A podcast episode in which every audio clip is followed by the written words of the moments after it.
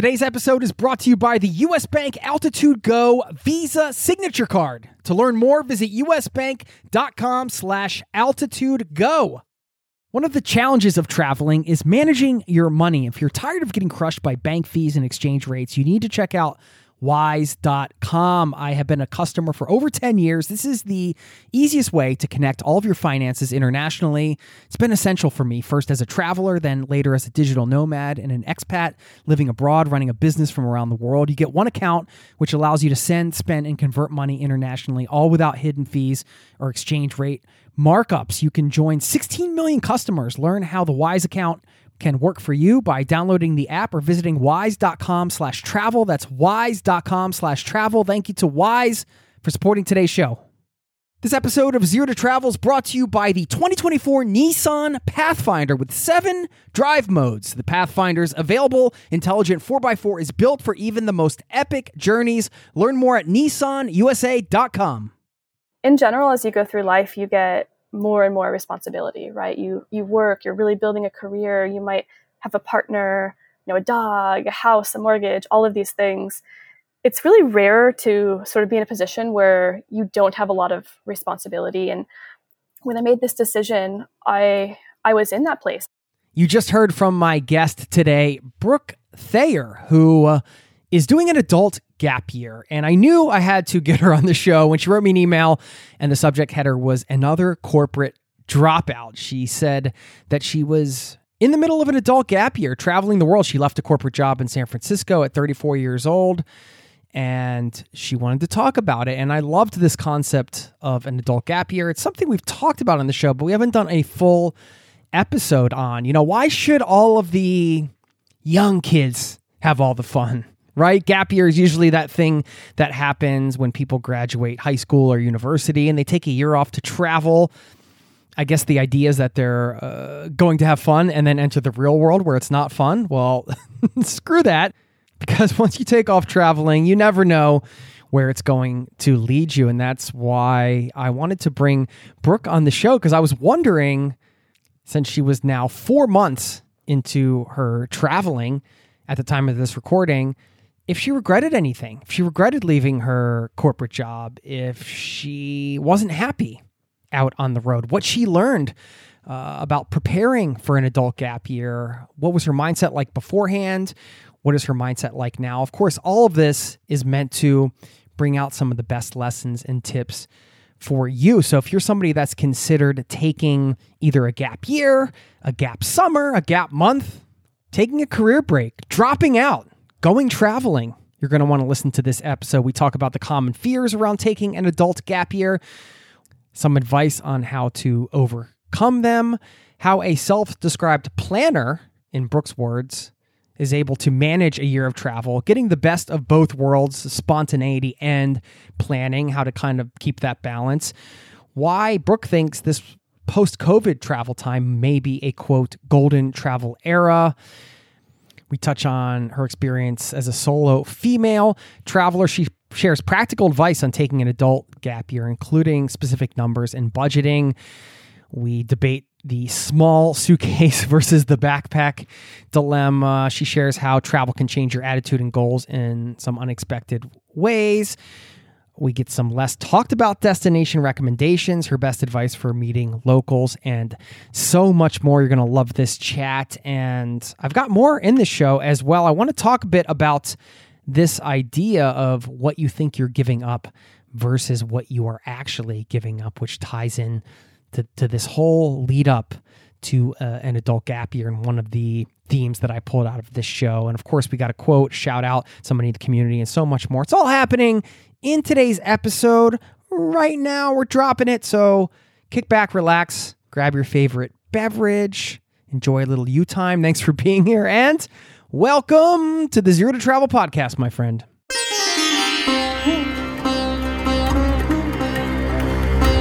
You're listening to the Zero to Travel podcast, where we explore exciting travel based work, lifestyle, and business opportunities, helping you to achieve your wildest travel dreams. Now, your host, world wanderer and travel junkie, Jason Moore. Hey, what's up? It's Jason with ZeroToTravel.com. Welcome to the show. Thanks for hanging out, letting me bring a little travel into your ears today. This is the show to help you travel the world on your terms to fill your life with as much travel as you desire, no matter what your situation or experience. Ah, the good old fashioned gap year, reapplied to adults. And that's the subject of today's show. And I think it's an important one because one of the things that Brooke pointed out at the top, you know, as you get older, it just is natural that you get more responsibilities. And that can make it harder, of course, to take off and travel for X amount of time, whether it's a year, a few months, whatever. But that doesn't mean you can't make it happen for yourself.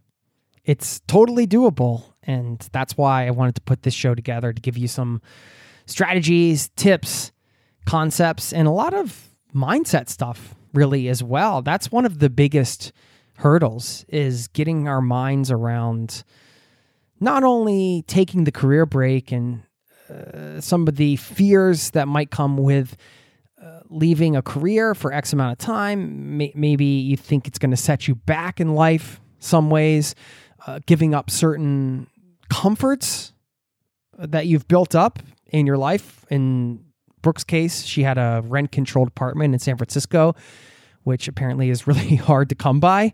She had to give that up. There are always things you have to give up uh, to get something else, but what you get in return. Is it worth it? Was it worth it to her? You know, she's four months into the trip. You'll have to listen to the interview and see. I'm so excited to bring it to you. And of course, on the back end, I want you to stick around. I do want to talk about this concept of what you think you may be giving up versus what you are actually giving up, which ties into many of the themes that come up in this interview. Okay, let's slip and slide into today's interview segment, and I will see you on the other side, my friend.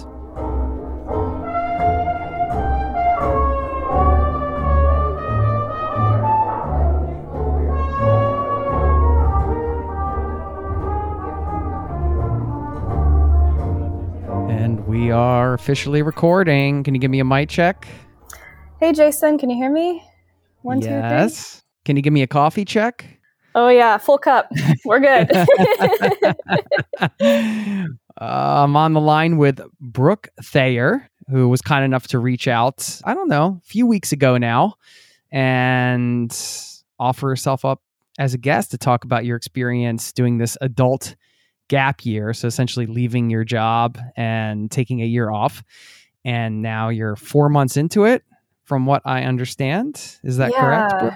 Well, I've Okay. had about four months of travel and about six to seven months off work. Um, just being able to have some downtime, hanging with family and friends, and a little bit of domestic travel in there as well.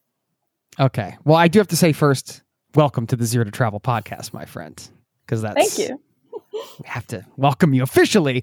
Okay, so the six to seven months of downtime with family and friends was that before you actually took off traveling, or Ah, so I, um, I guess in total about six to seven months since I was working a corporate job. So yeah, I, I finished work over in San Francisco and then took a month off. Um, did a little road trip with my dad, hung out with friends and family in the Seattle area, and then I set out to Europe. Um, and did about four months in Europe, and then now I've had two months back at home in Seattle, kind of just taking a little vacation from my vacation. Heading out tomorrow, actually, for the for the Uh, second leg. where are you going? Tomorrow, I'm heading to Mexico. Okay. One of the few places open right now. Yes. Okay. You just said the vacation from the vacation, so that's something we're gonna have to like. What do they say? What do they say in corporate America? We're gonna put a pin in that, and then we're gonna come back and, and talk about that. Everybody's putting a pin in something.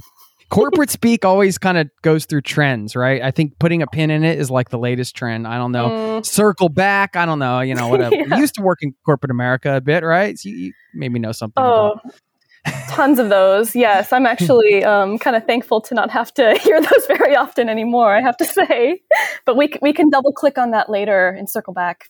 Oh, okay, there we go. That's okay. That's a new one to me. That's how long I've been out of the game. So no, okay.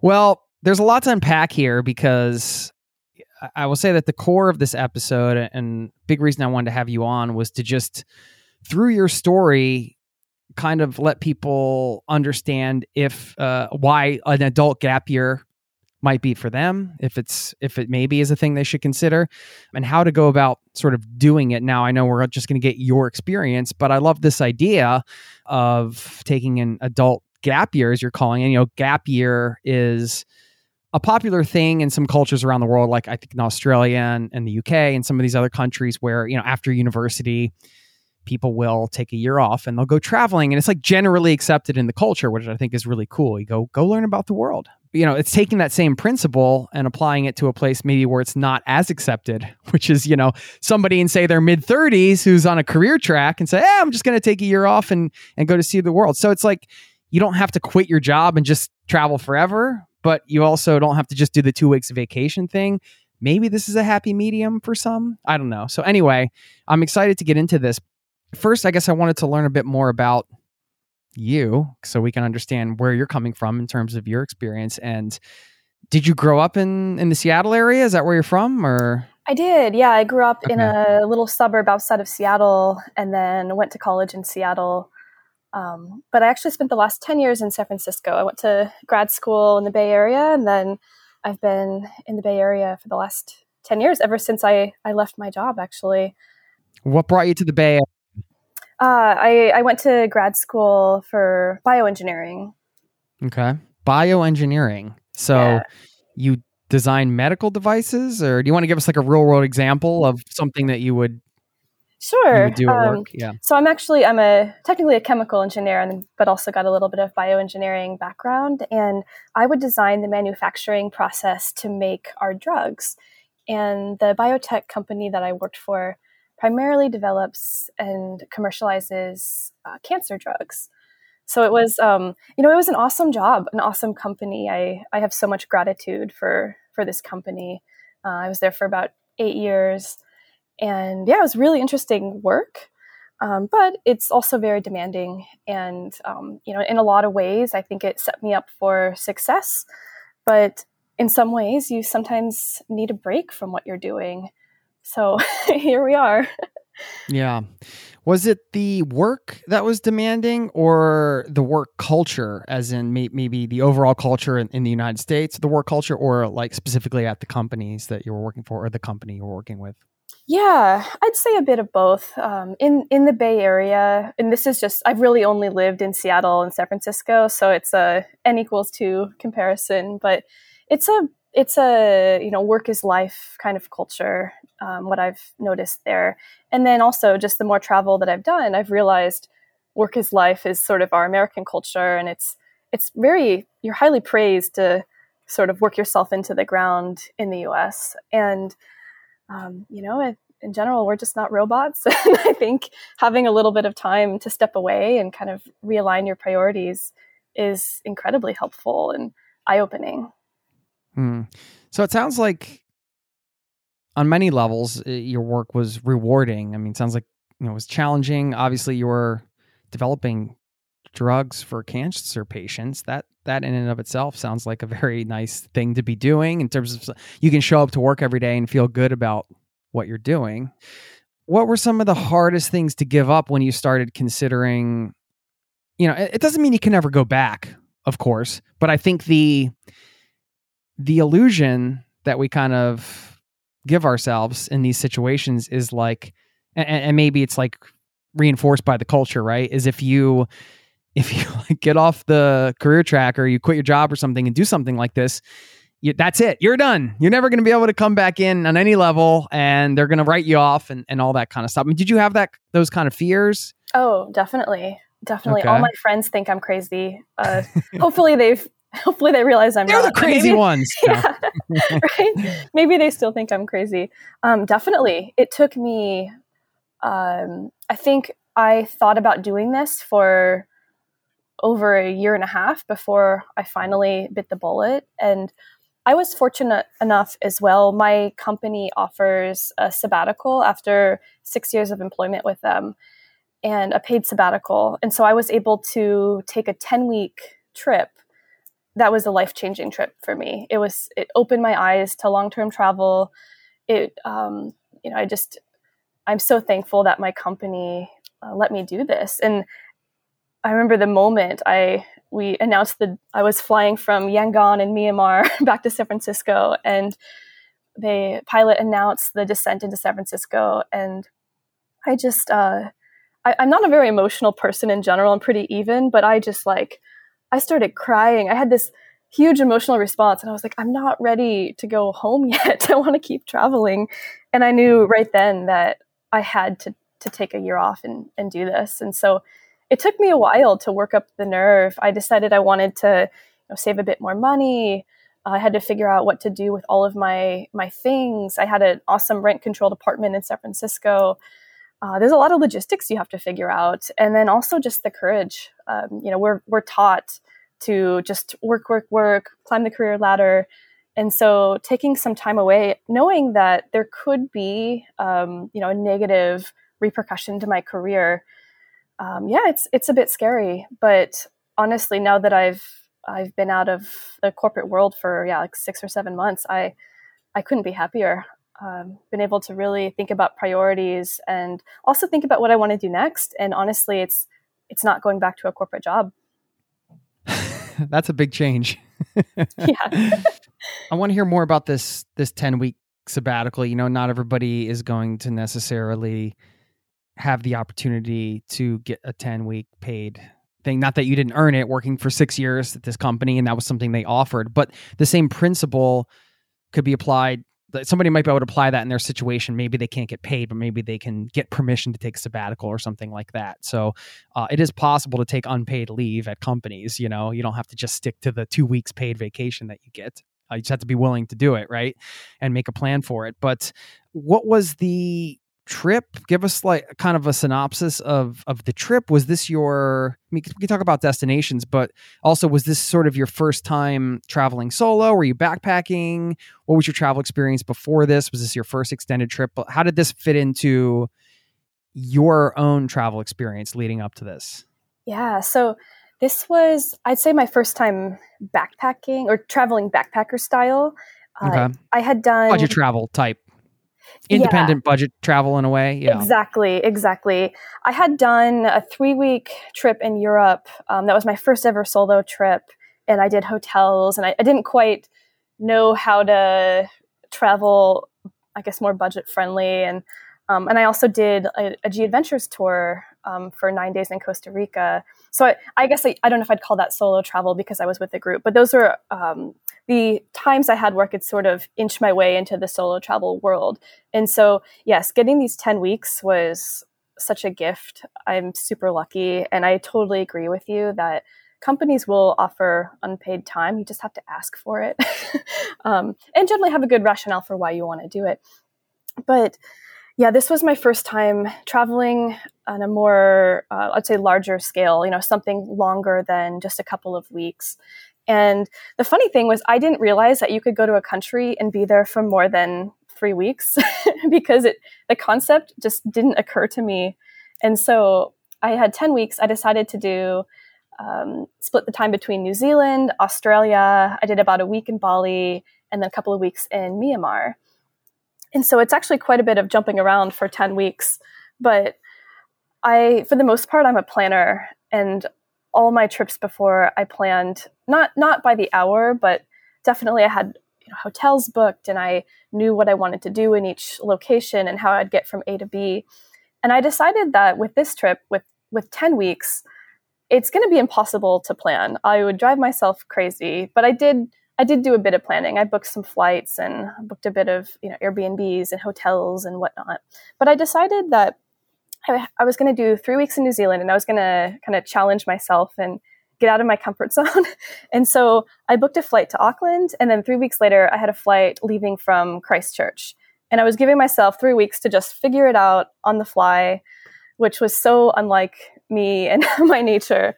But I, I also wanted to stay in hostels and just sort of get that whole experience. Um, uh, you, you know, you you alluded to the fact that in a lot of other cultures, gap years are sort of a rite of passage. And we don't have that culture in the US. It's pretty rare to do this. And so I really wanted to give it a shot, even though I'm kind of a bit older. I think I was 33 at the time, which is not too old by any means.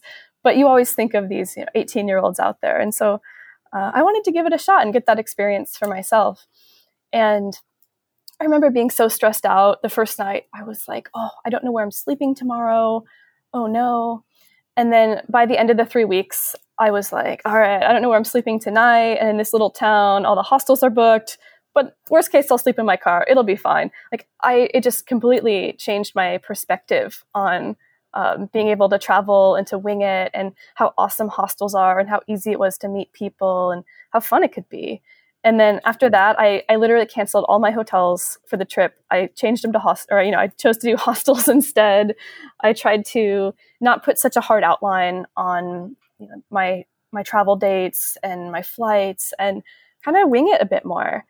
And it really it really opened my eyes. I would say I I didn't realize how easy travel and how cheap travel could be, and it that was just a mind blowing experience because I think in the U.S. the typical thing is you get your two weeks a year, and you, know, you might go to Hawaii for a week and spend three hundred dollars a night on a hotel, and it's just not it's not very affordable and um, it's not very accessible to a lot of people. And so realizing that I can stay, and New Zealand is arguably a pretty expensive place to travel, but I could stay in a hostel for you know, 20 bucks a night.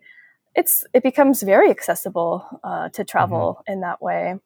I'm thinking about, you, you know, you labeling yourself as a planner and there's this, uh, I think there's this thing that can happen when it, it's it's normal, right? You, it's like knowing yourself. Okay, you know, okay, I'm a planner. I enjoy when things are planned. I understand that I want to know what's coming up, right? But when it comes to the uncertainty of the road, you have to let go of that in some ways, but you don't necessarily have to either. How did that experience free you from that label you were putting on yourself? Does it does it feel more freeing, or maybe not? I don't I don't know. Yeah, I mean, I I think it was definitely outside my comfort zone to not feel very planned, but I think I now I sort of get the best of both worlds.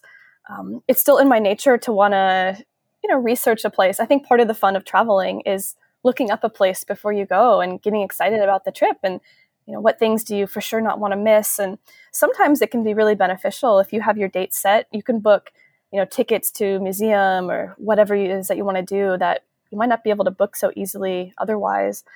Um, but you can also go with the flow. I mean there's there's times when especially when you're backpacking you meet people in hostels and maybe they're going a different way or maybe they're going to go do some cool road trip and they invite you and you want to go. And so i found that um, really doing a bit of research, but not making too many like hard and fast plans is just an awesome way to go because you can be really sort of opportunistic and jump on board when something comes up. I love that. It's interesting how travel can reveal the things you're capable of in some ways that may be just not that you ever doubted yourself. I'm not talking about you specifically, but just in general.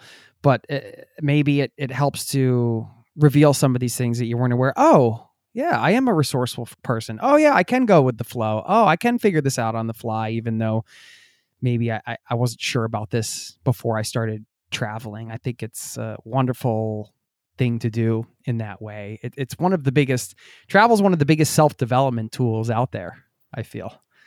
I couldn't agree more. And I think also when you're traveling, you kind of have this headspace that's hard to get in other ways. You're just like for me, I felt like I'm, I feel like I'm so much more open to experiences and, and things. And honestly, I think just being able to take that time off and really being open to kind of getting outside my comfort zone, even though it was hard at sometimes, it really changed me for the better. And I think I'm also very inspired by people I've met, other travelers. Um, I guess for for example, when I first started out on this 10 week sabbatical, I had no intention of traveling long term. I thought this was a, you know, essentially a once in a lifetime trip. And I, I imagined that, you know, if I stayed at this company, my next sabbatical, I'd probably be raising a kid.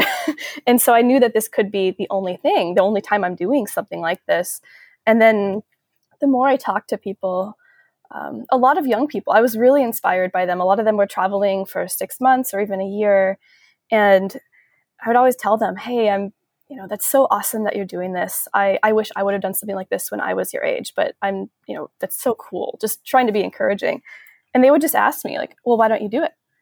I'd say, well, oh, I can't. I, I have this really important job and, you know, I got this apartment in San Francisco. And they'd say, oh, cool. Okay. So you've, you've saved money so you have money saved. So it's actually easier for you to do this than it is for me. and so they over these 10 weeks, they kind of broke me down a bit. But I, I think I was in that headspace to be able to be receptive to these new ideas and, and things that I hadn't considered. And um, it, it did take 10 weeks, but it clicked. And I, I knew at the end of that trip that I had to do it too. They broke you down. These lights are getting hot, aren't they, Brooke? Oh yeah. yeah. Good cop, bad cop in the hostel, I guess. exactly. They're persuasive. You're right. When you get into uh you, you you never know how your mind's going to be when you enter a space like that. 10 weeks of travel certainly has the capability of changing you in a lot of ways and sounds like even I, I love that your your uh, switch sort of flipped on the plane ride touching down to San Francisco basically like I'm not going to be doing this for much longer this corporate gig. But I want to hear about the time leading up to the to the gap year portion I guess the the time between the sabbatical and you continued to work, but then you were also already deciding that you were going to be quitting your job and taking this gap year. First of all, we should explain why are you considering this a gap year because you're you're traveling for a year and then you're planning on doing something afterwards, right? Mm-hmm. Exactly. Yeah, my my initial thought was to take a year off and then likely rejoin the corporate world. Um, maybe try something a little bit different, maybe a, a new location, maybe a new company, maybe even a new industry. But I have always had some sort of entrepreneurial goals. And so I, would say taking this time off has really made me kind of think about myself and what I want out of my life and what's important. I think also with the pandemic, it's it's made us all kind of question, you know, ourselves and what we want out of life. And I, I realized how important it was to be fully location independent and so my my plan is to yeah attempt to start my own company um, at the end of this and we'll see. I mean obviously it's a very unpredictable time and so it might be that i um, you know i haven't been able to travel um, as much you know as, as early as i was hoping to with everything. And so it might be that i actually do a year and a half or two years but yeah that's that's my plan is to to give that a shot. And knowing that the corporate world is there and that I have, I mean, that's one of the beauties I think of doing this at this age is not only do I have, you know, I, have been very fortunate to be able to, um, you know, save up some money. And so I don't feel a huge pressure on that. And it's also allowing me to, to do this, you know, overall. Um, but also know that I do have some flexibility if, you know, if this, if this doesn't work out, I'm, I can always try to go back to a, a corporate role and you know life will be good. Life will be fine. This episode is brought to you by us bank. Recently i went out for tacos and it wasn't even friday. Yes we have taco friday in norway not Taco Tuesday. Well, more importantly, I could have earned rewards for every scrumptious bite of those chorizo soft shells.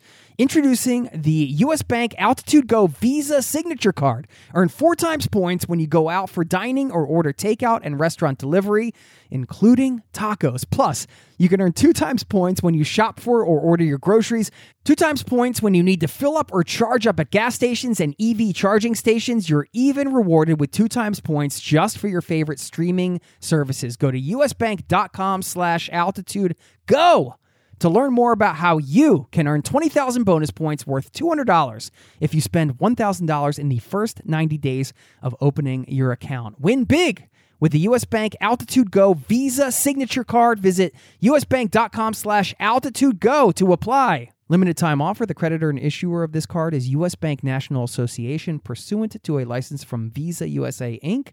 Some restrictions may apply.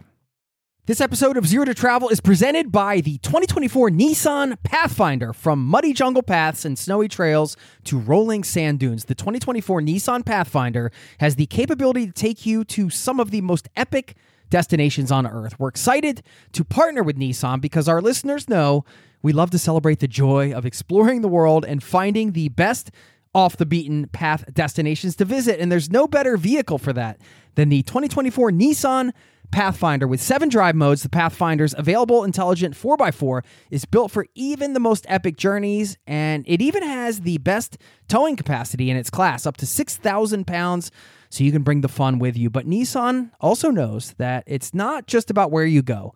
In a Pathfinder, the real fun comes from getting there. And that's something we love celebrating here on the Zero to Travel podcast. We believe that life is about finding that joy within the journey itself. And that's why we're thrilled to partner with Nissan to celebrate adventurers everywhere. So thanks again to Nissan for sponsoring this episode of Zero to Travel and for the reminder to chase bigger, better, more exciting adventures and enjoy the ride along the way. Learn more at nissanusa.com. That's key. Looking at it as a block of time and just saying, okay, I'm taking this time to travel, to experience travel, to be in the world. And afterwards, I'm going to either get a job or, in your case, start a, a remote business so you can be location independent. Whatever the case is, you're still you're giving yourself that sacred space to travel in a way. And uh, you know, not everybody wants to work and travel or build a business while they're traveling, and not everybody wants to travel forever or build a business. Like you said, maybe you want to go back to the the corporate world, which isn't going anywhere. Like it's when you're like when you're leaving a destination. Oh, I haven't seen this. I'd like to do this. But that it's not going anywhere. You can always come back and visit, right? And I think that's where, where the power can be in this gap year. And for some people listening, it might be gap year, it might be gap summer, might be gap quarter. I don't know, whatever you want to call it. But you're giving yourself the space with a bit of a buffer for travel that you can come out the other end and do X, Y, or Z. I think it's cool. So, how did the pandemic? I don't like to I don't love talking about the pandemic because eventually it's going to be over. Knock on wood.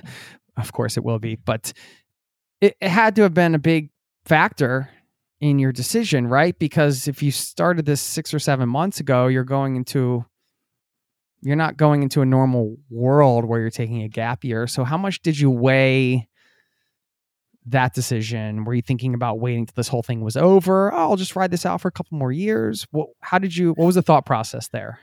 Yeah, um, it's you know it's a heavy question, and I will say that I was hoping to sort of plan and start this this whole adventure earlier, and then you know this this hit this kind of struck the world by force, and it was very unpredictable, and in many ways, um, and I we didn't none of us know how long it will be around. Um, we're fortunate now that vaccines are out and things are looking pretty positive for the most part but it it's been very hard on a lot of people and myself included. Actually i had covid. I was i was i happened to be at mardi gras um, last year which this is before we knew about social distancing and masks and it ended up being a super spreader event um, sort of right at the very beginning of it all. So you know, I like to think I was an early adopter uh, with COVID, but I mean, I you know, jokes aside, it wasn't it wasn't easy, and it was actually a really hard experience. And so,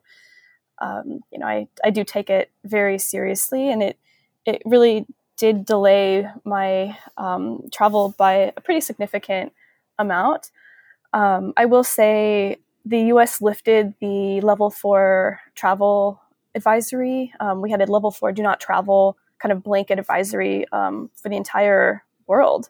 And so that was lifted, and I I kind of took that as a sign of okay, if I follow all the regulations, do everything that I think is um, you know is safe and ethical, then it looks like I can be able to travel. And so um, Croatia was accepting Americans as long as you haven't had a negative COVID test, and so that was my first destination. Um, but it it certainly wasn't the same as traveling in a normal time. Some places it felt like COVID didn't exist, and some places it it did. But for the most part, I think I was surprised how I don't want to say receptive, but uh, a lot of locals actually had a lot of gratitude because a lot of people's livelihoods depend on people spending money when they're visiting. And uh, I had someone in in Turkey. I, I, was carrying a shopping bag, and someone in Turkey came up to me and gave me a hug and said, "Thank you for supporting our economy." And so, I would say it like, that's great, but you can skip the hug next time. yeah. Right? I was like, "Come on, man!" but it's, um, yeah, I'd say that in general, it wasn't necessarily easy, but you know, every country has regulations, and I would follow them to a T, um, and make sure that you know wear masks, socially distance when where possible, and just do your best. And um, for the most part, I felt actually a lot safer traveling in other countries than in the U.S. Uh, just due to you know with COVID and and sometimes other things too. To be honest. Yeah, that's nice to hear. I'm sure people are curious what the experience has been like for you. Maybe some people are sitting in your shoes, uh, your shoes six months ago, and they're trying to decide if they should get out there and, and start doing it. So you're you're voting yes for that. Sounds like. Yeah, I mean, I hate to say, I hate to give a blanket recommendation for everyone because everyone is going to have a different comfort level. Um, but I mean, right now, I actually think the second half of 2021 is going to be this golden time to travel when more vaccines have been distributed and there still isn't going to be as many travelers. I mean, I was able to go, I went to the Acropolis in Athens. I was the only one there. It was me and a couple of construction workers. And these are experiences that you just aren't ever probably going to be able to happen again.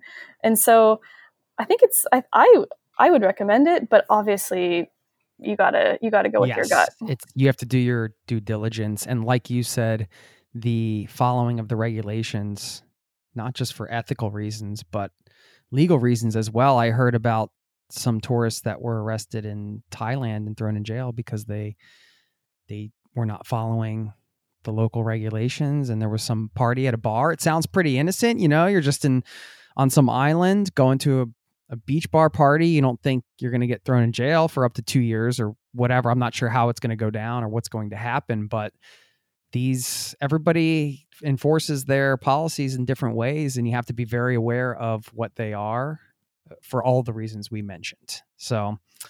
I don't know if it's a disclaimer. This is not a legal show. We're not. This is for educational purposes only. No, I'm kidding. Uh, take take from it what you will.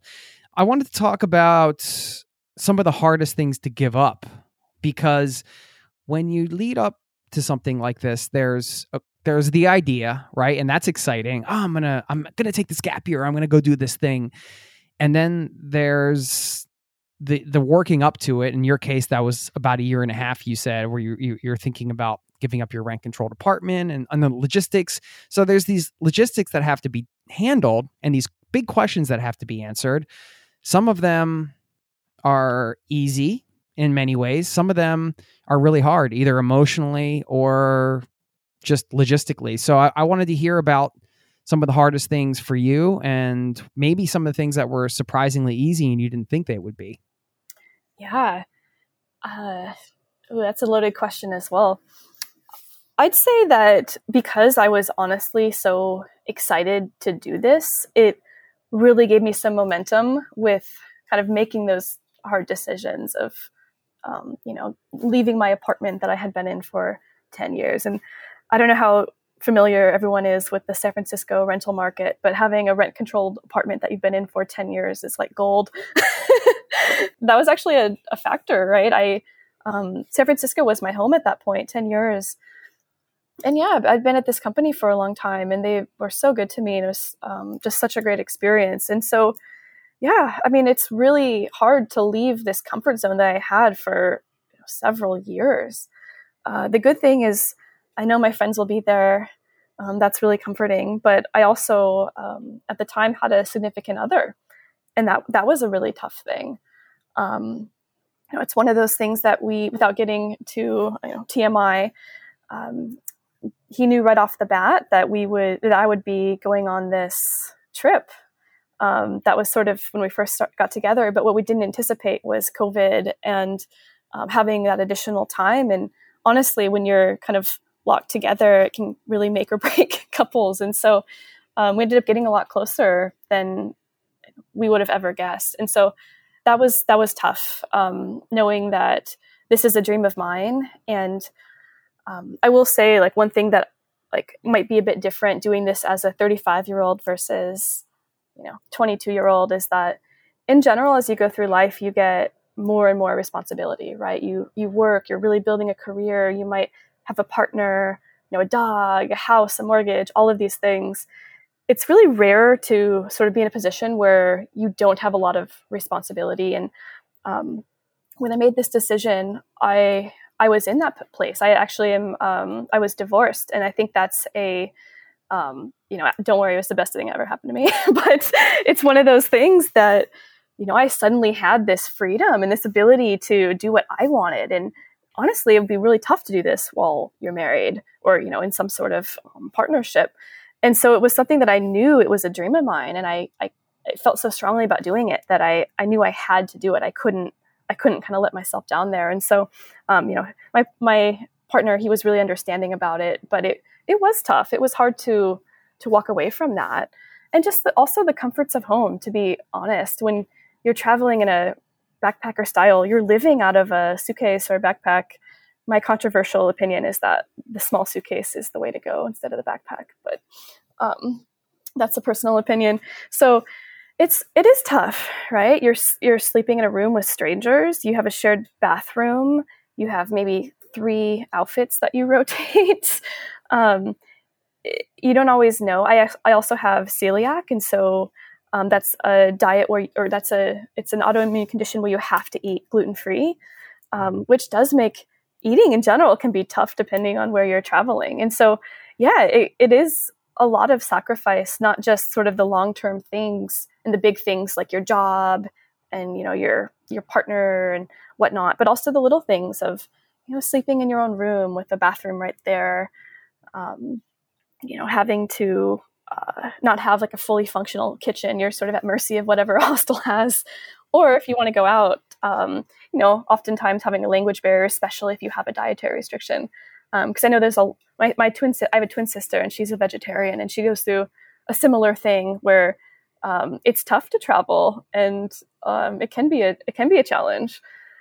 But I have to say, exactly all the creature comforts, but I think it also makes me stronger, right? I I know that I don't need much to be happy. I'm happy with my three outfits and my hostel kitchens and I know that now I can really think about what makes me happy as a person and I'm not such a slave to kind of the corporate paycheck and going on, you know, my my fancy vacations and my designer shoes. I don't really need that anymore. I thought I did, but I don't now. Hmm. And it's opened my eyes a lot. Yeah, I feel like it's easy to sort of say, I don't need a lot to be happy. But to really know it on a soul level, going around and not having a lot and then being happy makes it real. Oh, I don't I don't need a lot to be happy. I really don't need a lot to be happy. As opposed to, to, the idea, the the the experience of it and, and the living through it and and the realization that comes with that, I think is is so powerful. One of the many powerful things about travel. And also, I do find, you know, I'm a little bit fixated on this transition to travel piece, this this trip before the trip or journey before the journey, as I call it, because I think it's it's it's a magical time and also a challenging time because just the decision to travel in the way that you decided means you're immediately facing a lot of big questions and you just address some of them, right? What am I going to do about a relationship I'm in? It's not so much about the rent controlled apartment, although that's a perk you don't want to give up. That's almost surface level compared to, hey, uh, am I going to let my identity go as a, a career professional? Uh, am I going to close this chapter of my life? Essentially, I'm leaving San Francisco basically not that you can't go back, but you're kind of saying, hey, this chapter of my life is over. Am I ready to give that up and go on to a new thing? And and, and there are all these, uh, you could almost call them dramatic bookends leading up to the trip that you have to sort of create. Right? You're you're you're kind of putting a stake in the ground, I, I, suppose, in a lot of different things. You you have to answer these questions. There's no avoiding it, right? Like if you're in a relationship, and you're not happy, well, you can just keep I'm not saying that that was you, but I mean, it's easy to keep going on and on because you're just kind of living your daily life. But if you're taking off on a plane, you don't know when you're going to come back. It's like, okay, we got to have the real conversations now. So, was that the hardest part facing all that? I think so. You really are forced to confront a lot. And you know, my my intention I was planning on sort of returning to San Francisco. Um, I did end up, uh, my partner and I did end up um, splitting. And so now I feel like the draw to San Francisco might not be there. And so, um, in some ways, it could have been very defined. You know, I could have done it for a year, gone back to San Francisco. I could have started a company from San Francisco.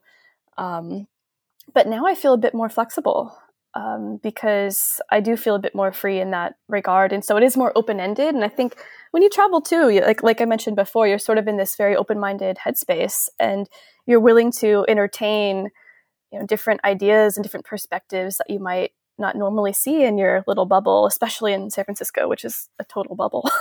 um, and so I'd say I I think you could in some ways plan for it to be very confined. I love the idea what you mentioned of you know taking a not a gap year necessarily, but a gap summer or a gap month or whatever it is, whatever is accessible with somebody's, you know, situation with their their work and financially, etc. Um, but it is sort of nice to be able to have this sort of open ended thing as well. I do feel super grateful for that. Yeah, I think it's important because you don't know how you're going to feel afterwards. You don't know how you're going to change as a person. So make all the plans you want of what you're going to do after uh, traveling for 10 weeks, say, on a sabbatical or a year, whatever the case is. But you don't really know how you're going to feel until you go and have those experiences. We can only guess. And you might go and think that being on the road is a terrible experience. You don't really like traveling as much as you thought you did. And you're going to go back to living uh, you know one place and that's cool too i think sometimes travel is also important for for those that want to do it it can be important just to for anything really just to learn about the things you don't like those are as valuable as as learning about the things that you do like in many ways right definitely yeah definitely what have you learned that you don't like maybe when it comes to th- this type of lifestyle, living on the road the way you are now and traveling full time? Because you mentioned we'll circle back to this that we put a pin in this whole vacation from the vacation. Why did you need a vacation from the vacation? Yeah, so I would say in general, I think I'm very uh, tolerant of sort of the hostel life. like all my friends, again, they think I'm crazy. They prefer the five star hotels. And so they think I'm insane that I would, you know, share a room with strangers. Um, but for the most part, I would say that's not much of a problem. Um, I'd say the hardest thing can be honestly loneliness. When you're, it depends on when you're traveling and where you're traveling, of course. But the last week of my trip, I was in Turkey and I wanted to go see the Southeast. Um, and I had a I had a whole crew. We did an awesome road trip around the south of Turkey. It was amazing, but they were all leaving and it was it was just me and I was going to do one more week and then fly home. But the whole time during that week, I didn't meet any other travelers. There I was um, there were no hostels, so I was the only one in both of the hotels I stayed at. Nobody I met spoke English, um, so it was all using Google Translate. And you know that's i think some of that's the the beauty of travel and i had um, this amazing experience where i met this um, syrian refugee who um, brought me to his home and his family and let me stay there and cook me dinner and it was this amazing experience that i'll never take back but it was hard not being able to have a conversation in english for you know a whole week and being pretty isolated for a whole week and i remember feeling um, okay I'm ready to go home.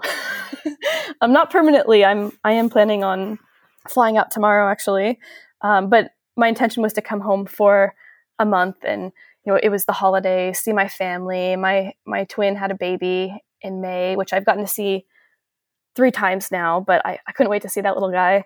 Um, so I think the loneliness can be tough, and also sort of the the creature comforts uh, I find that for me, I actually adapt to living or staying in dorms pretty easily. But there's times that that can be tough. Um, you don't always it's it's community living, right? And you have very seasoned travelers that you know they know that if they're coming home at two in the morning, they get a you know use their flashlight on their phone and they're trying to be quiet. And then you have those people that turn the light on and don't care. And so i think those are those things that you have to kind of learn that you know this will happen sometimes. And but sometimes it's tough and it is nice just to like i've i've loved staying in my childhood room and getting a full night's sleep every night. It's been amazing. What are your thoughts around solo travel? Oh i love it. I am addicted it's it's um i think it's one of the best things out there. And of course it depends so much on you know your personality and what really brings you joy. But i'm sort of of the camp that both introverts and extroverts um, can find a lot of joy in solo travel because you can do like whatever the hell you want to do whenever the hell you want to do it. And there's nobody that's going to be arguing with you telling you anything ain't otherwise. nobody gonna tell me what to do yeah exactly um, you know when you want to be alone you can be alone like i found that I I'm actually on the other side. I'm I really like to be around people, but I found that when I go to museums, I actually like to go solo. I prefer to go Mm-hmm. alone. I can take my time. I'm not worried about what the other person is, you know, what if they want to move on, etc. But there's a lot of things that I think are more fun when you share them with people, um, like going to a beach.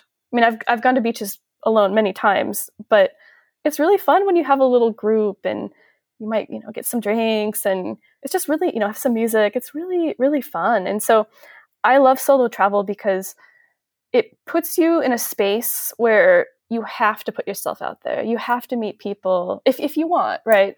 But I, i'm of the camp that i always want to meet people when i travel. And people are so receptive. There's so many other solo travels travelers out there and you can meet them in hostels but if you don't want to stay in hostels you can meet them in so many other ways I do the free walking tours, which are common in most, at least big European cities. Um, well, you, you tip at the end, of course, but a great way to meet people. You just, um, you know, you just go talk to them and say, "Oh, where are you from?" Uh, you can also use Couchsurfer. They have a hangout feature where you can meet people pretty easily. I've had a lot of um, success on that. So it's pretty easy to meet people, and they're really receptive. And you end up with these friends from all over the world. And I've um, this one woman I met her in Finland and I was in Australia where she lives and ended up staying with her for a while and we went to her parents' cabin and her, went to go see her boyfriend play in a you know he's in a band playing a show. It was this awesome experience and I've had people come stay with me in San Francisco um, that I met traveling and so it it's just you get this network of people around around the globe and it also really opens your eyes um, to just different cultures and different ways of of doing things. And also I, I would say some of the privileges that we have oh, that I have as you know living in the US but also some of the negative sides. Um, you know there's a lot of things that I didn't realize were so crazy until I hung out with a bunch of Europeans and they're like wait anyone can get a gun? Yeah. Yeah. Well i'm pretty sure the nra is not listening to this podcast. We don't need to go go into that too much but i know it's uh, yeah, yeah no it's no it's very eye-opening in in many ways of course. Would you love to have an incredible cup of coffee every day? I've tried it all. I've done the pour over i've done the french press but i tasted an aeropress coffee many years ago and immediately i was sold. I had to get one. Aeropress is a patented three in one brew technology. This combines the flavor benefits of espresso, pour over, and French press all into one compact portable device built for travel or home. I love things you can use in both places. This device has over 55,000 five star reviews in over 60 countries. AeroPress is the best reviewed coffee press on the planet. I've owned one for so many years. I don't even remember how long it's been. And they are under 50 bucks. So they also make an exceptional gift. Thoughtful, proven, tasty, and travel oriented. Who wouldn't love that? Now, you get 20% off just for being a listener of this show at aeropress.com slash zero to travel. That's aeropress, A-E-R-O-P-R-E-S-S dot com slash zero to travel. That will save you 20% on checkout. Thanks to AeroPress for supporting today's show. Hey, it's Jason here. Did you know you are invited to join the first ever Zero to Travel community trip? Yes, we're planning a trip together. We're headed to Morocco November 30th through December 9th. And you can get all the details at zerototravel.com slash trip. It's open for booking now. We have 13 spots left at the time of this recording, and you have until the end of March to book. So if you're interested in traveling with an amazing community, this community, a small group of people, on an incredible journey through Morocco together with me. Sign up over there at zerototravel.com slash trip to get all the details. Thanks for listening and hope to see you there. What about the time? Because you mentioned, you know, one of the perks of solo travel being that you you can be alone when you want and you can not be alone if you don't want to be. But there are also the times when you don't want to be alone and you are. The time you that in in Turkey, for example, what did that teach you about yourself? Yeah, I think that it teaches you to be very comfortable being on your own and in your own thoughts. Um, it also, which is a lifelong lesson. Yes, yes. Oh, certainly. Um, it also teaches you to you, you you get more confidence. I would say I feel much more confident now that I've done more traveling because I know that I can be put in any situation, and even if I'm alone, I'll be okay. I'll figure it out. I know that I can, you know, whether whether the solution is going to ask a stranger for help or just to Google something. um, I know that I am capable of of handling it. Um, but yeah, and I, I know that it's okay to be lonely, right? It's it's human nature. We're social animals in the end, but you don't always have people around. And I think you know during this time, people are feeling that more than ever. And it's okay to feel that way. It's okay to not always feel great. Um, that you don't always have to be happy all the time. I think with travel, it can kind of put this pressure on you that, oh, this is my vacation, right? I need to make the most of it and seize the day. Well, sometimes you just want some comforts and you're happy just to spend, like, I think I spent a whole day watching South Park one day. um, the new season is amazing, by the way, if you guys haven't seen it. Um, and it just was this day that I needed for myself to recharge. And yeah, I felt lonely, honestly, and it was comforting. And I was on a time zone that was 11 hours different than home. And so, you know, it was, um, it, it can feel very isolating. Uh, another thing that I do is I will try to, you know, call my friends and family. And I'm lucky that my mom's a flight attendant. And so she's either working and on weird hours or she's totally free and down to, down to chat.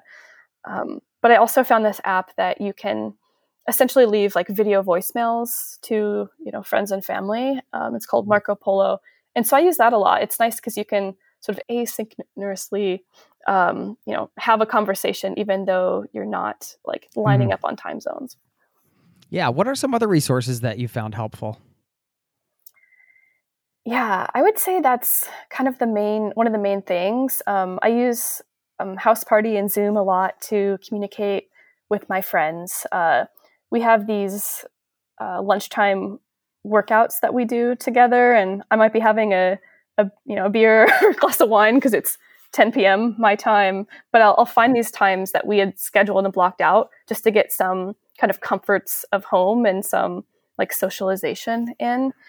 And honestly, I think hostels, like hostels, are a great resource to to meet people and um, even uh, one, one thing I found is that the volunteers at hostels, there's a lot of people that will work for accommodation. So, um, which by the way, if if anyone out there is thinking about traveling but worried about, um, you know, the funds for it, it's such a great way to travel. If you volunteer at a hostel that you like, you can get your accommodation paid for, oftentimes your food, but you also get to spend, you know, a few plus weeks or however long. You Have you done that? I haven't and I am thinking about doing it because they build this community that's so cool. Like when you're when you're somewhere for a while, you really get to know it, but you also build this community and really get to know the people.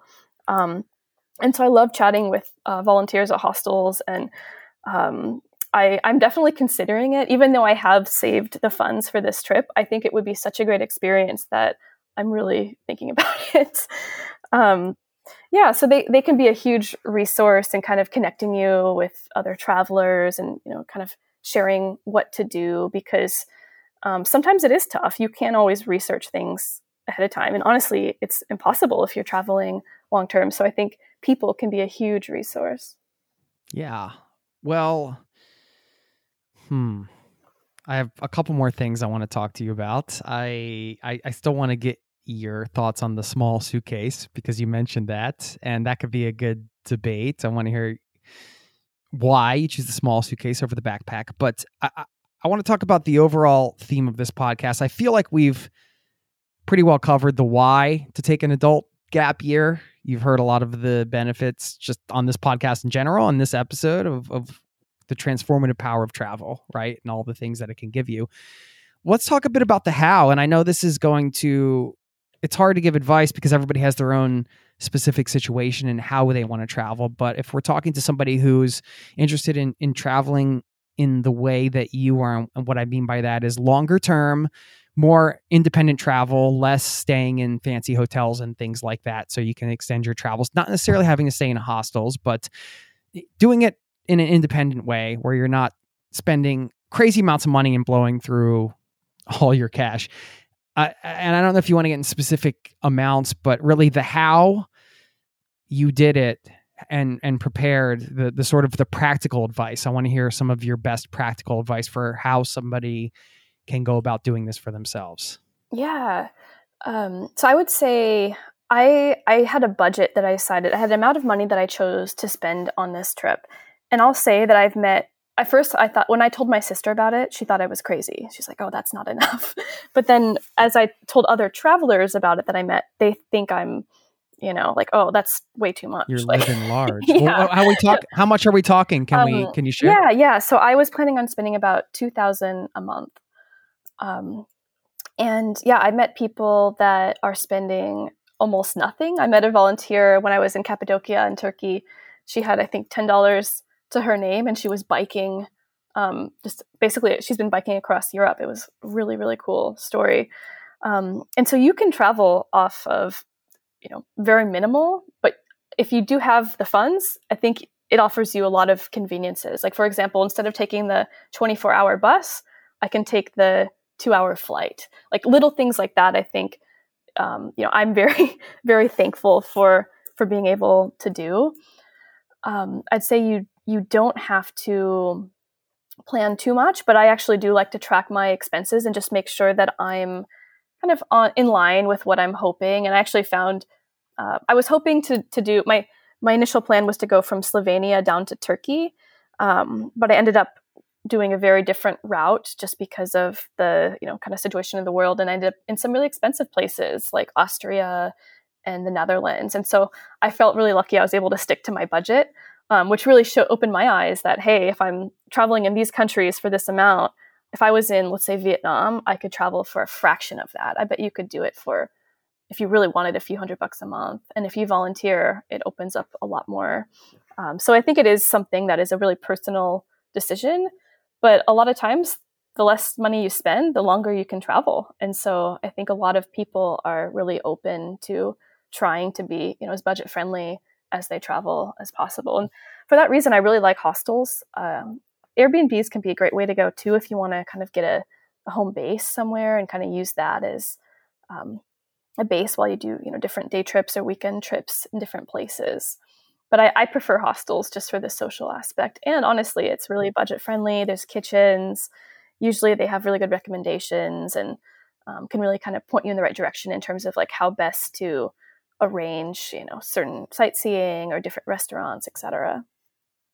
So some of the key takeaways may be that you should figure out what your monthly budget would be on the road and match matching that with you the level of comfort you think you need out on the road, right? So doing a bit of research, figuring out what that number is, and then having a savings goal that gets you to that number essentially. That could be a very practical way to approach it, right? You're like, okay, I know I can take a year off because I plan on spending $1,000 a month. And now I know I need to save $12,000.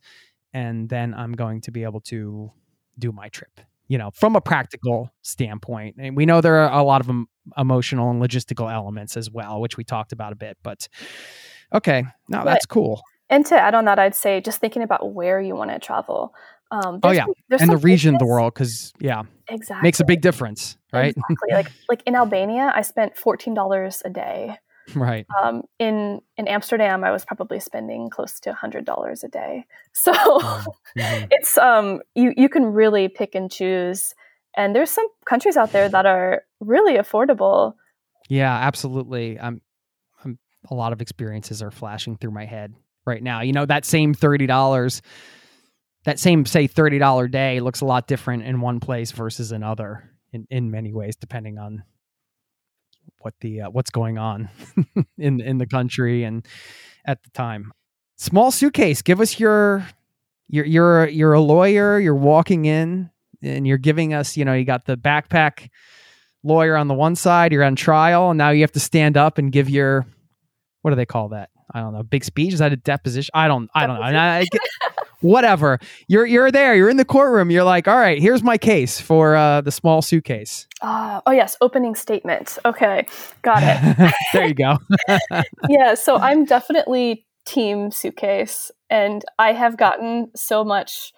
Um, I just say crap from other backpackers about this every time, um, and I've taken. I have so my my mom is a flight attendant, and so she uses the same suitcase that I'm using.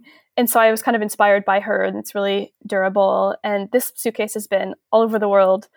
It's really beat up, but it's still it's still chugging. Which do you want to? Uh, it's a travel a travel pro Okay. um, carry on. It's I yeah I'm assuming it has wheels. It It's has- not. You're not carrying it around. exactly. It's one of those those wheels on four sides. They can it can go in every direction. There's a, a handle you can um, kind of drag it versus um, the backpack. And I'll say it's it's tough to pack when you don't know where you're going. That's I think the, for me the biggest challenge. In the past, I always knew where I was going, and it was way easier to pack.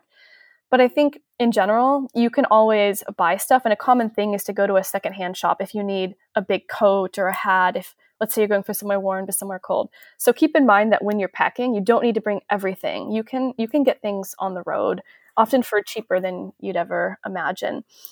And so for me, I really like the small suitcase and I do a normal size backpack. I do travel with a laptop, which is another kind of controversial thing. I do like to have a laptop with me. Um, and I keep, you know, in the backpack, I keep my my camera. Um, I travel with a, a drone, um, GoPro, and passport and medication. All the kind of the things I consider like valuable that are on me.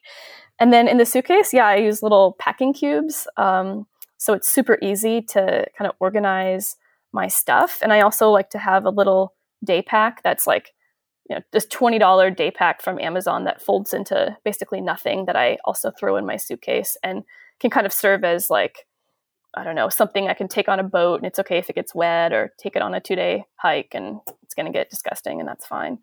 Um, so the reason why I like the suitcase is I can pretty much always carry it on a flight. Not not everywhere, because around the world they have different restrictions in terms of the baggage and you know weights and whatnot.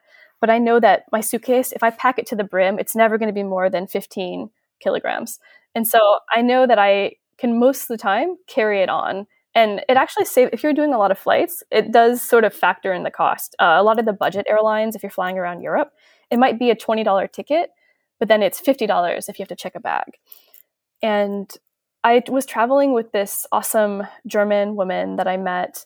Um, we traveled for several weeks actually together, and she had a, she had probably less than half the stuff that I had. She was very very uh, minimalist in terms of the stuff she brought, but she had a backpack that she had to check, and so even though she had a fraction of the things I had, she always had to check a bag, and it was always more expensive. Um, so I found that that was pretty great, and then for the most part, it's pretty nice. If you have to walk a lot, it's pretty nice to kind of drag the bag around versus carrying, you know, hauling around a big backpack. And I know what you're thinking. There's, you know, places in Europe where it's cobblestones, and yes, it's not always great. Um, one one example I have is I was in the Philippines, and there was this hostel on um, Nacpan Beach um, where you had to enter the hostel by about 200 meters of walking on the beach, which is really cool if you think about it. But also meant I had to take my suitcase, you know, these 200, that's two football fields um, on the beach. and I was I was traveling with this Israeli girl at the time that I met, and she's she looked at me and she's like, "All right, now that kind of sucks with your suitcase, huh?" And I'm like, "You know, it does. This is probably the worst thing I'll encounter." Um, and it was hot, and it was just yeah. But I, I honestly, I took it on my head, and I walked, and it was fine. By the time I got to the hostel, she was like dying, and um, I was okay. And so I'm like, okay, team suitcase. All right. And there's the opening statement. Now that was there you go. You made your case, no pun intended. Let's talk destinations because this is a travel podcast. So Yes. give us some highlights. Yeah. Um do you mean just this last trip or just in general? Because I, I have a lot to talk about. yeah, I would say just in general, you know, it's always nice to find out about some new places as well, maybe that are less talked about type of places. Yeah, yeah, for sure. Um, I'm I'm not a big fan of counting countries because you can do you know one night in a country or a year in a country, and it's very different. Um, so I'm at about, but that that that aside, I've been to about forty countries, um, and there's just some amazing amazing places out there um, I'd say, gosh, how do I even narrow it down? One thing that one place I really loved was Slovenia. Uh, it's the nature there is incredible. Um, I mean, every, I think well, not everyone, but people know about Lake Bled, but there's so much more. There's um, Mount Triglav, this awesome two day hike that you can do. That's pretty challenging, but amazing. It's the highest peak in Slovenia. They have this town called Ljubljana, or it's their major city, and it's just it's awesome. There's this cool castle, uh, amazing food, just a fun kind of laid back atmosphere. Slovenians are awesome. They're so they're cool, they're funny, they're laid back, but they're they're just they're great. Like I was in this mountain hut in the middle of this hike and um, with this German girl I met, dif- different German girl. I traveled with a lot of Germans. There's a lot of Germans out there. um, and yeah, they just, this whole group just, um, they bought us wine and they they were like come with us we're going to do the summit at sunrise you should come with us and we're like yes sure cool and so we had this sort of slovenian um, entourage and i actually had purchased a slovenian flag for i won't get into the story but i had it with me and we got to the summit at sunrise and i wanted a photo of me holding the flag up at the summit and they all turned to me and they all started singing their national anthem and it was like one of the best travel moments of my life. It was like I get chills just thinking about it. It was like to be mm-hmm. at the top of a mountain at sunrise seeing that was so cool. That's amazing. Yeah, what are some other couple give us a couple other. Yeah. Um let's see. New Zealand has amazing nature. Uh the Inca Trail to Machu Picchu is incredible. Um, the north of Greece, there's a place called Meteora, where they actually filmed a James Bond movie. There's like a bunch of monasteries up on mountains, and it's it's amazing. It's one of the coolest things I've ever seen, and nobody goes there. it's it's um it's really cool.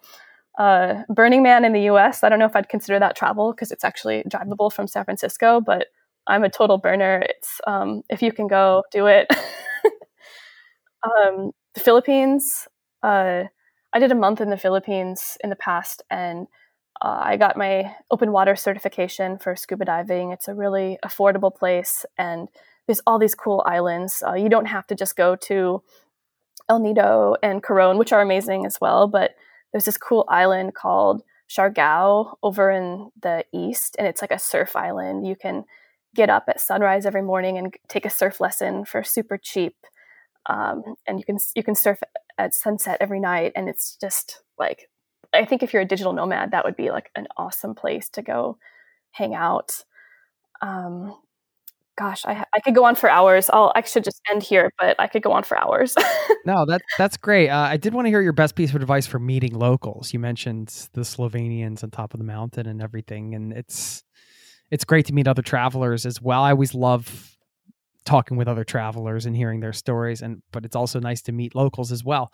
It just of course adds more to the experience when you're meeting people from the place you're at and i feel like it's easier to do when you're traveling solo in some ways but that that is a conversation for another time but what what is your best piece of advice for meeting locals yeah well i'd say so coming from the US, we have this culture where it's okay to talk to strangers. If you're at a grocery store, you can ask a stranger a question. We're really comfortable with strangers.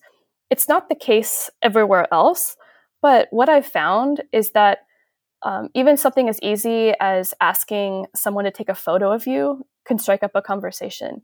Uh, asking for advice for something. The thing is, like with solo travel, everybody wants to help you. people, people that don't solo travel, they don't understand that it's it's not as bad as it sounds, and they want to help you. They're like on your team, and I found that just by asking, you know, for easy things, hey, how do I get here? Uh, I mean, that's how I ended up with that Syrian family. Was I was on a, a like a bus, and I asked, "Am I getting off at the right place?"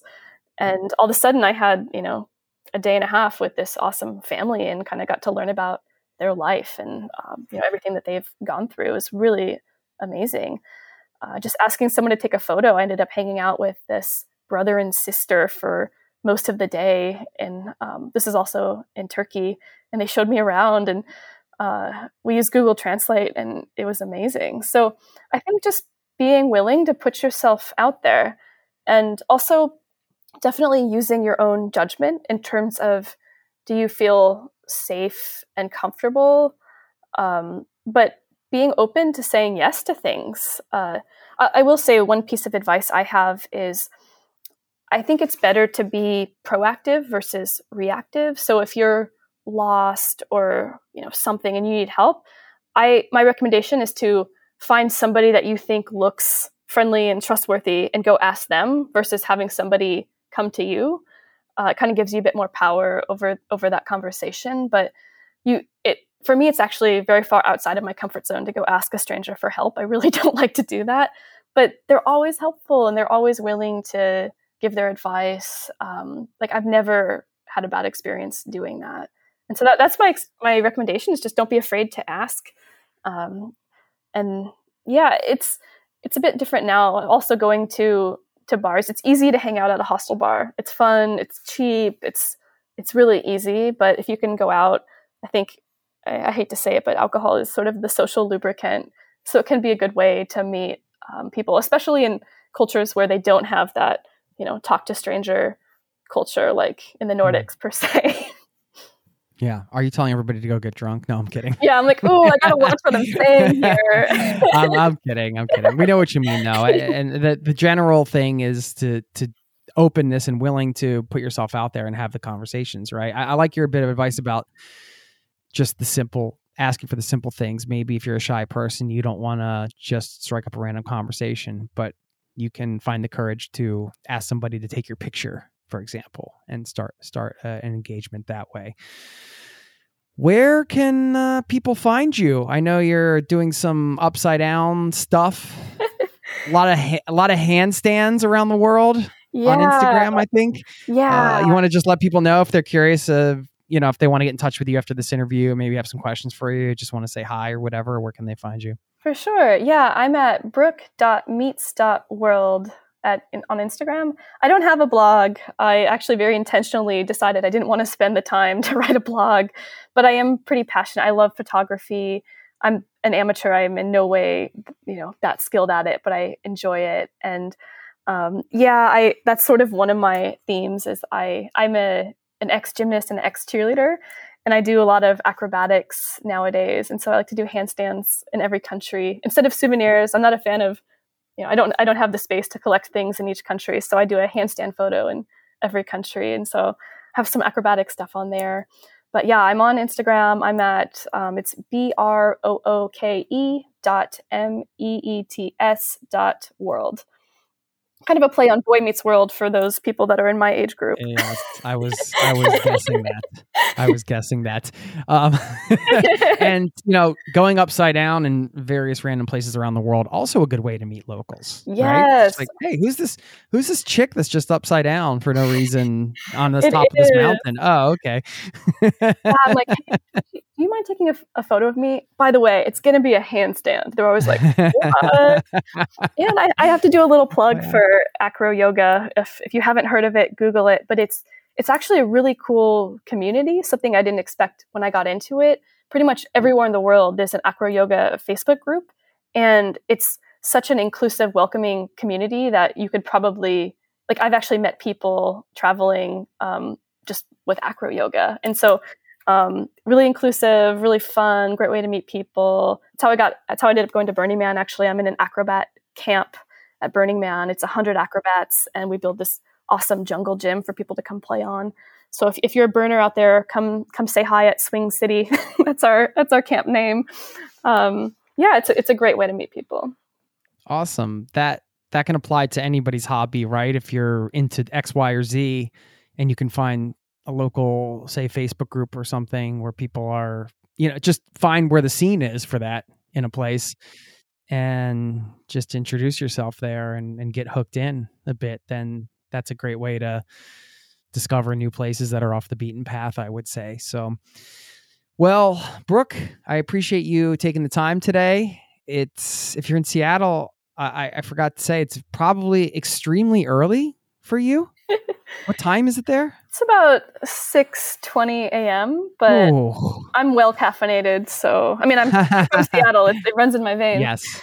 yeah. Right. Exactly. I appreciate you getting up early for this and just sharing your experience leading up to this gap year, and now partway through it uh, during a pandemic, nonetheless. And a lot of great takeaways here. So thank you so much for your time, and hope we can stay in touch. And let me know if you ever come through Norway.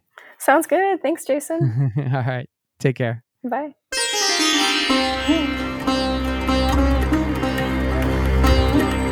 There you have it. Thank you once again to Brooke for stopping by, sharing her story and her advice and experience around taking her own adult gap year. Did it get your wheels turning if you're somebody that's considered just, shall we say, dropping out to travel for a period of time? Did this episode get you fired up? Are you ready to throw caution to the wind? let loose the sail? I don't know, whatever cliches you want to throw in there. Are you ready for it after this episode? Maybe. Maybe you are, maybe you're not. Either way, you know, one of my favorite things is to hear from you, the listeners out there. I feel like the emails have slowed down a little bit. I, I kind of, I'm wondering, like, hey, what are you all up to out there? This is a community powered show, man. Ladies and gentlemen, please drop me a line, jason at zero to travel.com. Uh, you can send me a voice message and I can put your question or your tip or your advice on the podcast, share it with the community if it's going to be helpful to everybody. And of course, I just love to hear your stories and just to, to, to connect. So uh, reach out anytime. I do want to give a shout out to a couple kind souls who left me reviews on iTunes, which always helps get the show out there and helps other people to travel, right? So uh, if you want to pay it forward, you can always leave a review. And uh, I got one from Quinn Liz, who said, one of my favorites, five star review. She said the podcast has turned her on to many cool people and businesses, which makes me feel grateful. And Suma explores another five star, a view of the world through many lenses. I enjoy the balance of travel, philosophy, and practical advice in this podcast. The guests Jason invites on are so different and unique, and I get a different takeaway from every episode. Yay! That's the goal, right? To give you some takeaways, some solid takeaways that you can implement into your life. And you know, sneakily, or maybe not so sneakily, it's not just about travel here, right? This is about all of us improving our overall lives. Travel as a part of that, creating these holistic lifestyles where we can, you know, live life generally the way we want to live it. And I hope that the podcast brings you some great takeaways each and every week. Thank you. Thank you. Thank you for being a listener. I don't mean to give you a hard time about not getting in touch, but man, do I love to hear from you all out there in the listening community. So if you have a moment, please feel free to get in touch. Now, I do want to talk about this question I posed at the top of the show this idea of what you think you are giving up versus what you are actually giving up. Now, this comes down to mindset, right? And and what I want to do here is just create an awareness around this question. Right?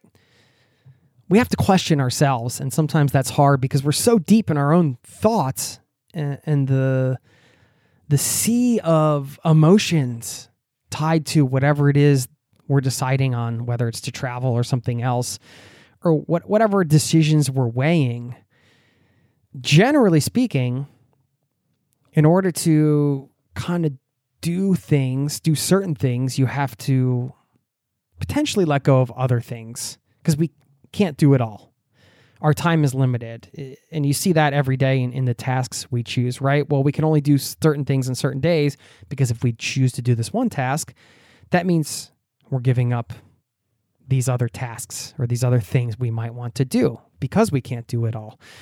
When it comes to travel, the stakes can be pretty high. You know, you're going to take an adult gap year, you're going to travel for a year. Well, you're going to have to give some things up, right?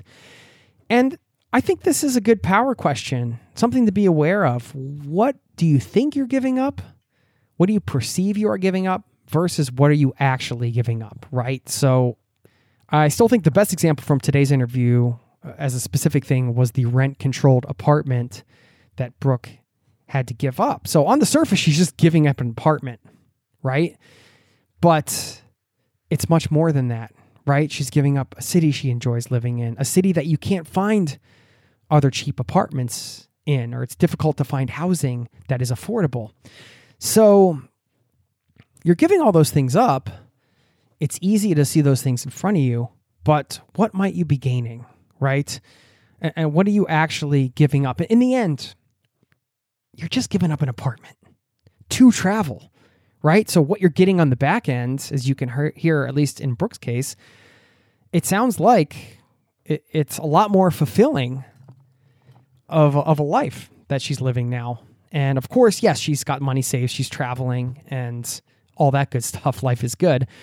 But, you know, sometimes I think we over exaggerate or build up the things we're giving up and maybe almost put them on a pedestal a little bit more than they should be. Not always, but sometimes that is the case, right? Sometimes we we think we're giving up way more than we actually are giving up. So again, uh, with these little riffs here at the end of the shows, there's no right answer.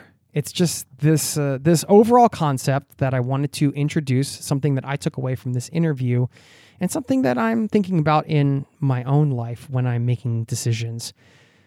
What am I? What do I think I'm giving up? Is is it? Is, am I blowing it up and making it so big that I just can't let go or I can't make a decision?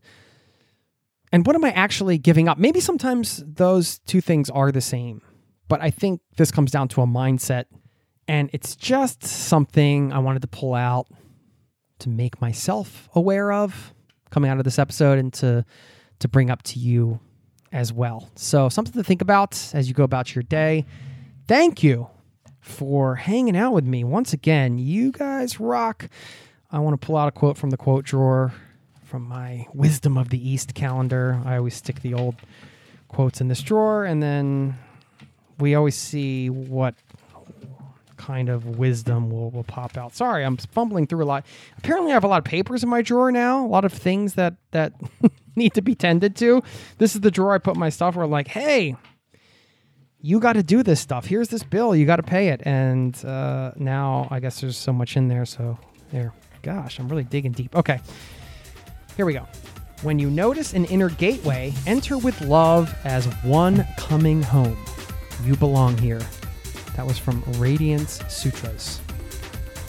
Leave you with that. Thank you so much. Have a wonderful day, and I'll see you next time. Peace and love. This podcast has been brought to you by ZeroToTravel.com. Ideas and advice to make your travel dreams a reality.